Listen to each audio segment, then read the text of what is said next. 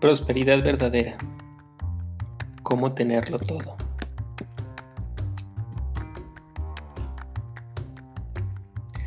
Este libro fue escrito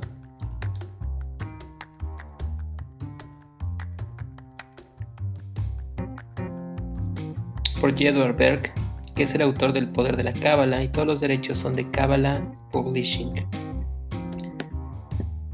El libro empieza a decir, este libro está dedicado a todos aquellos que han sido tan generosos en su dar, especialmente cuando dar no ha sido tan fácil. Las palabras que llenan las páginas de este libro surgieron con facilidad. Después de todo, he pasado toda mi vida preparándome para escribirlas. Cuando llegó el momento me senté delante del teclado y todo lo que hice fue comenzar a teclear lo suficientemente rápido como para mantener el ritmo del poderoso flujo de conceptos cabalísticos que han definido mi existencia. Me siento abrumado, incapaz de encontrar las palabras para articular mi gratitud hacia todos aquellos hombres y mujeres que continuamente han apoyado la misión del centro de Cábala. De hecho, no puedo pensar ni en una sola palabra que me comunique el profundo aprecio que siento por aquellos que han contribuido directamente al vertiginoso crecimiento de la sabiduría cabalística en el mundo. El Zohar enseña que compartir por la vía de adelantar a los otros a convertirse en seres que comparten es la forma más elevada de dar. Y precisamente eso es lo que están haciendo todos los hombres y mujeres que dirigen sus contribuciones al centro de Cábala. Están participando en algo tan grande que está transformando al mundo y al mismo tiempo están creando un lugar en sus propias vidas en el que puede existir la verdadera prosperidad. La manifestación de su entrega ha hecho posible este libro. Ustedes están trayendo luz a nuestro mundo y al mismo tiempo a sus propias vidas.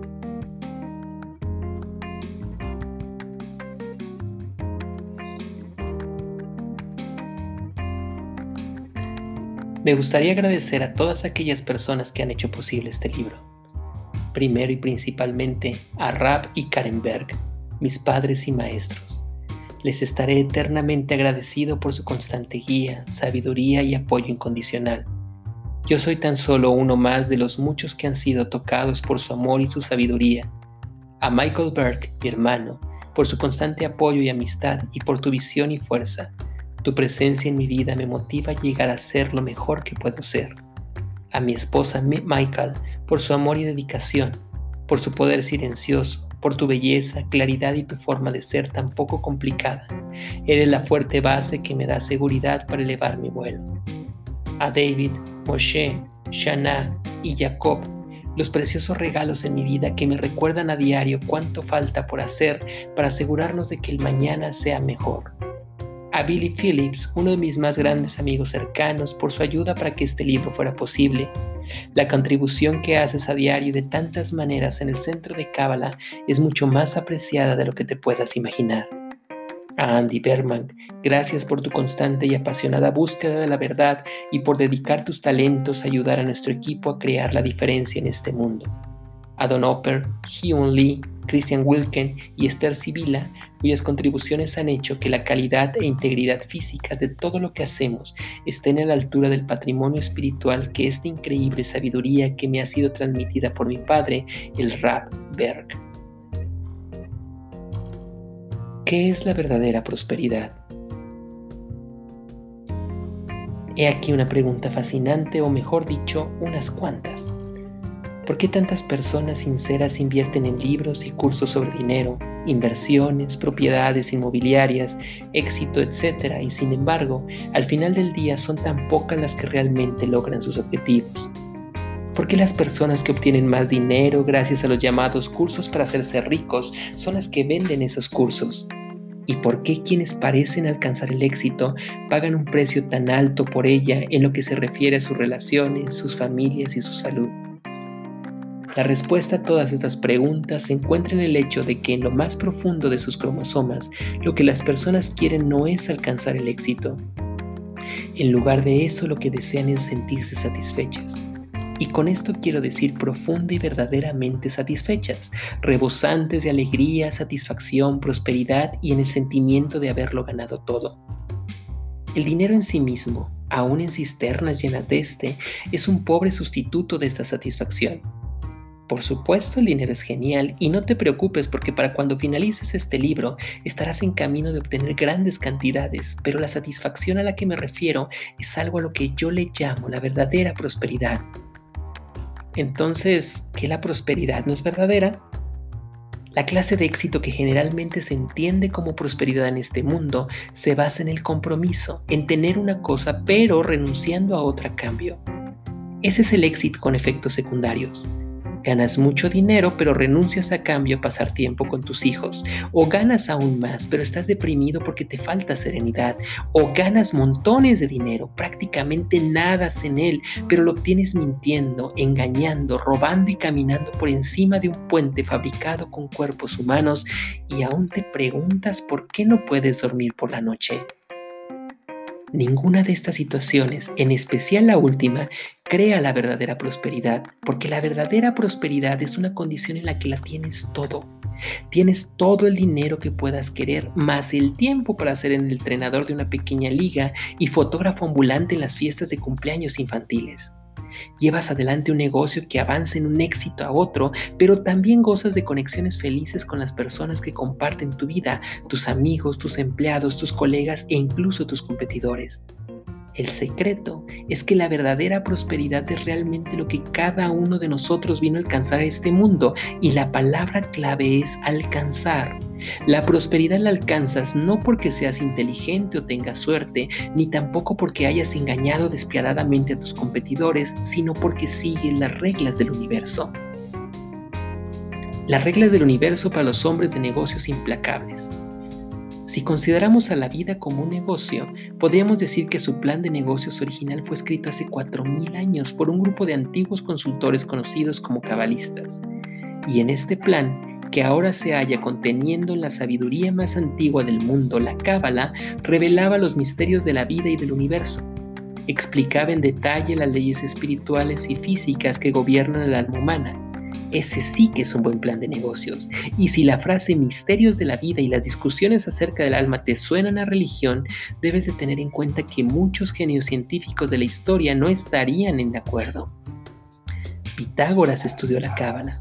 El Zohar, el principal texto de la cábala que perteneció a Sir Isaac Newton, se encuentra hoy tras el cristal de una vitrina de la Universidad de Oxford. Gottfried Lipsnick, quien introdujo el cálculo al mundo, consideraba que la cábala era el mapa original de la realidad. Los filósofos de la era de la Ilustración en Europa encontraron en las enseñanzas de la cábala una fuente pura de sabiduría antigua perdida hace mucho tiempo y por lo tanto lo que hace este libro diferente es su condición de no ser un libro más sobre cómo ganar más dinero y tampoco es un libro que te ofrezca algunos conocimientos para luego dejarte solo en el camino. Muy al contrario, este libro es un regalo. Este libro es el regalo personal para todos nosotros de aquellos antiguos consultores de negocios, los cabalistas, quienes deseaban que nuestro negocio prospere y que junto con él lo hagan nuestras vidas. Ellos quieren presentarte una selección de tecnologías cabalísticas, herramientas que puedes aplicar ahora y en cada segundo de tu vida, no solamente en tu vida financiera, sino también en tu vida personal, ya que ambas están estrechamente vinculadas. Y entonces, ¿qué es la cábala? La cábala, que literalmente significa recibir, consiste en tenerlo todo. Así pues, Dejemos a un lado a Pitágoras, a Newton, Leibniz y los descubrimientos científicos. Nuestro propósito aquí es, no es crear una nueva teoría del cosmos, sino cambiar tu vida con una nueva dimensión de prosperidad. Nuestro propósito es ayudarte a escapar de tu negocio habitual, a ese reino en donde el 90% de los negocios iniciados fracasa, en el que la gente sigue abandonando sus puestos de trabajo o se les pide que lo hagan y en el que las personas que están empleadas ven su trabajo como una forma de castigo diseñada especialmente para ellos. Existe una mejor forma de hacer negocios y de vivir la vida, y aunque la cábala se remonta a la época de Abraham, también así como él también trabajó un, esotérico llamado en el libro de la formación. Esta sabiduría puede llegar hasta el interior de tu negocio actual, el escritorio en el que te sientas cada día para intentarte ganar la vida, mejorarte y lograr que un mayor bienestar para tu familia. Las herramientas cabalísticas que exploraremos te enseñarán cómo ganar el juego de los negocios y las finanzas y en consecuencia cómo ganar el juego de la vida. Pero ¿en qué consiste este juego? La Cábala nos dice que existe un plan ingeniosamente diseñado para cada persona en la Tierra y que este plan no consiste simplemente en ser rico, poderoso o en una famosa estrella de rock, sino en algo que es mucho más profundo. El propósito de este juego es que cada sujeto sea el creador de su propio universo, es decir, que se convierta en la causa de su propia vida y no en su efecto. Eso significa ser el creador proactivo de tu destino en lugar de permanecer condenado a reaccionar pasivamente ante cada nuevo episodio de caos que surge en tu camino. Esto significa que si la vida es un negocio, tú eres el jefe y no el sirviente. Los cabalistas también sugieren que te encuentras aquí porque tú lo pediste, y esto significa que quien ha diseñado el plan de negocios original ha sido tú mismo. Tú pediste estar aquí en este mundo de dolor, de sufrimiento y de caos y luego lo has olvidado. Vivías en la perfección, en un paraíso lleno de luz infinita y elegiste venir aquí y después olvidaste que una vez tomaste esta decisión y sígueme con atención. Aun cuando asegures que no puedes recordar haber tomado esa decisión, debes de tener en cuenta lo siguiente. Si no puedes recordar lo que almorzaste hace un año y medio y sin mencionar los nueve hermosos meses de vacaciones que pasaste en el vientre de tu madre, es lógico que no recuerdes el vientre cósmico en el que habitabas antes de descender a la existencia terrenal. Y la pregunta es, ¿por qué decidiste venir aquí en primer lugar? En el origen, Gozabas de la alegría y del éxtasis de todo lo que los cabalistas llaman el mundo sin fin, sin realizar un esfuerzo alguno. Y en términos financieros sería como tener todas las acciones de la empresa de Microsoft servidas en una bandeja de plata, pero rechazaste la oferta. Y no solo eso, decidiste trasladar tu negocio a un mundo duro y oscuro, repleto de dolores y de problemas, y a esta vida que Shakespeare alguna vez describió como un cuento relatado por un idiota lleno de sonido y furia, pero que no significa nada. Pero, ¿por qué? Comenzaremos nuestra explicación con una breve historia. El padre es un empresario de éxito que en el transcurso de su estelar carrera ha creado un negocio altamente rentable y el hijo al cumplir la mayoría de edad decide entrar en el negocio familiar donde trabaja duro para ascender en la escala corporativa, entrando como asistente de la oficina de correos, pasando por jefe de división para llegar a ser finalmente el segundo al mando de la empresa.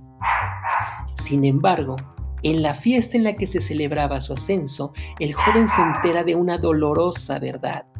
Su padre ha estado pagando a los empleados de la compañía para que le permitieran destacar. Todos han formado parte de un esquema diseñado para que pareciera que el hijo estaba realizando un gran trabajo, cuando en realidad nunca había logrado nada por sí mismo. Ya estaba decidido de antemano que el hijo llegaría a ser el segundo al mando, por lo que su carrera profesional en la empresa no había sido más que una farsa. ¿Cómo se siente el hijo cuando se entera de esto? Bueno, ¿cómo te sentirías tú? Correcto, sorprendido y desilusionado. Y entonces no es el puesto ni el poder en sí lo que atrae a la plenitud, ¿cierto?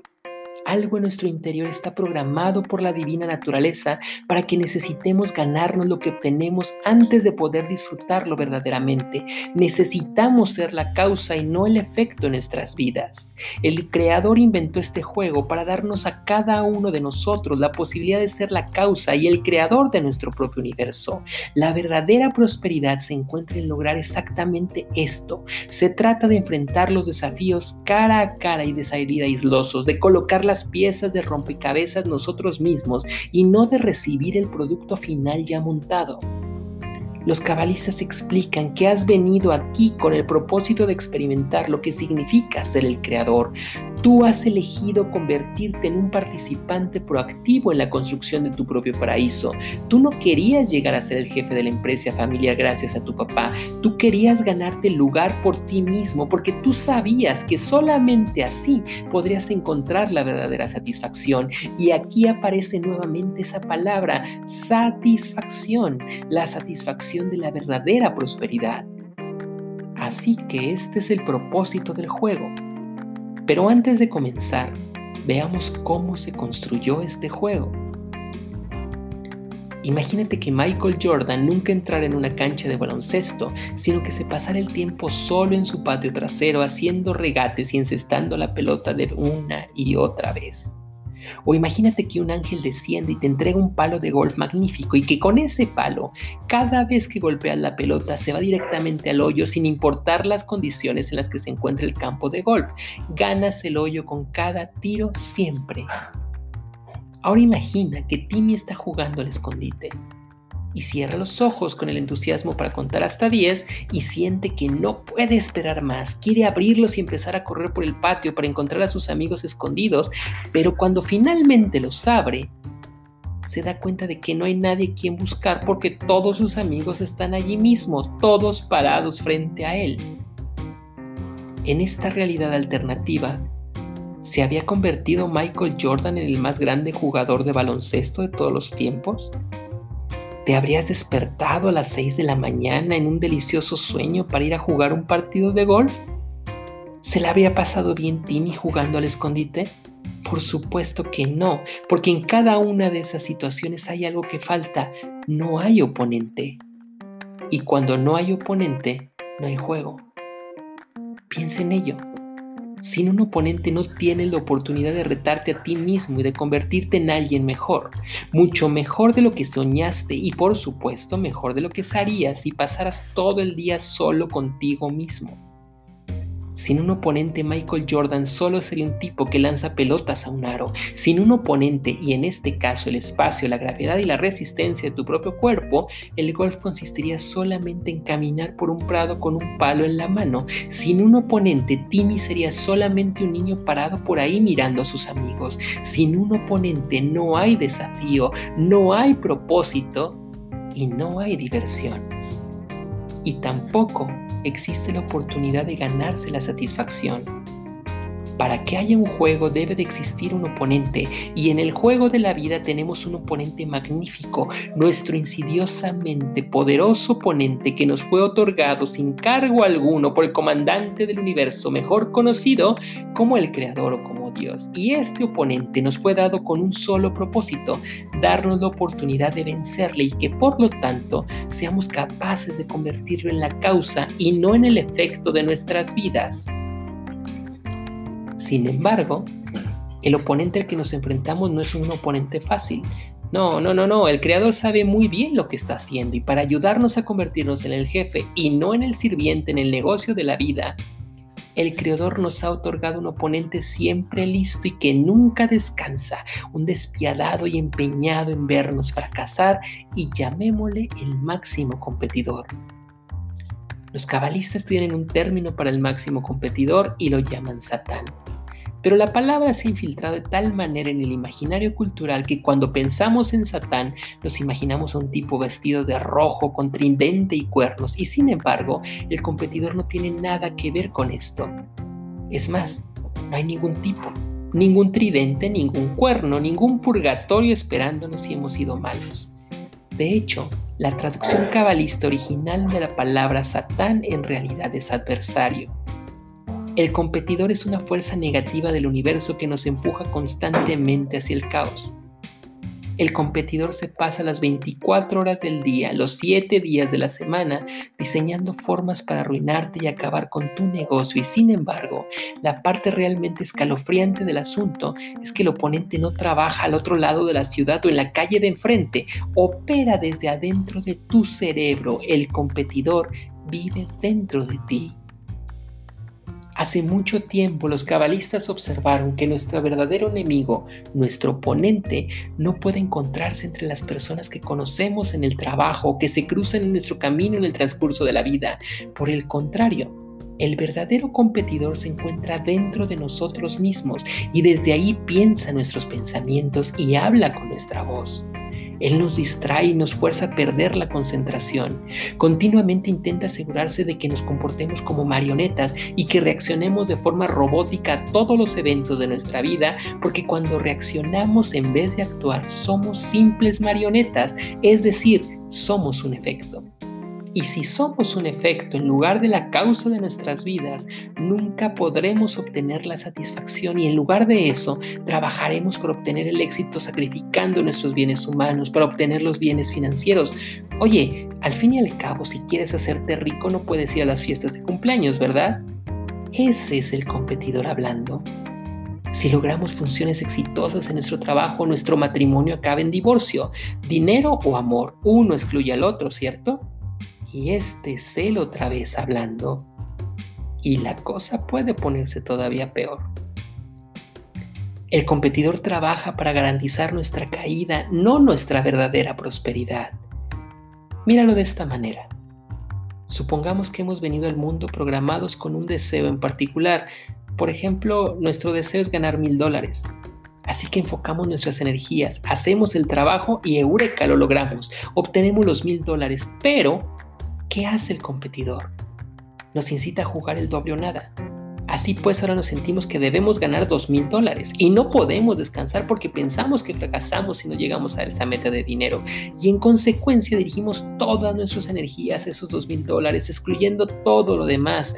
Ah, lo lamento, cariño, no puedo ir a la fiesta de la casa de los Miller. O decimos, eh, ahora no, Jason, estoy hablando por teléfono. O, o Alex, ¿puedes dejar a M en la escuela? Debo terminar con un trabajo. Por supuesto sabemos que el competidor qué hará cuando finalmente obtengamos los dos mil dólares. Jugará de nuevo a doble o nada y así pasamos nuestras vidas persiguiendo algo que nunca obtendremos y dejando de lado todo lo demás. Nuestros hijos, nuestros amigos, nuestra tranquilidad mental. Sacrificamos todo por este continuo juego robótico y sin sentido de doble o nada. Esta es la tarea de nuestro competidor, de nuestro máximo competidor. Y si seguimos este camino, al final abandonaremos este mundo sintiéndonos insatisfechos, vacíos y tristes, porque sin importar lo que hayamos logrado, solamente habremos cumplido la mitad de nuestros deseos.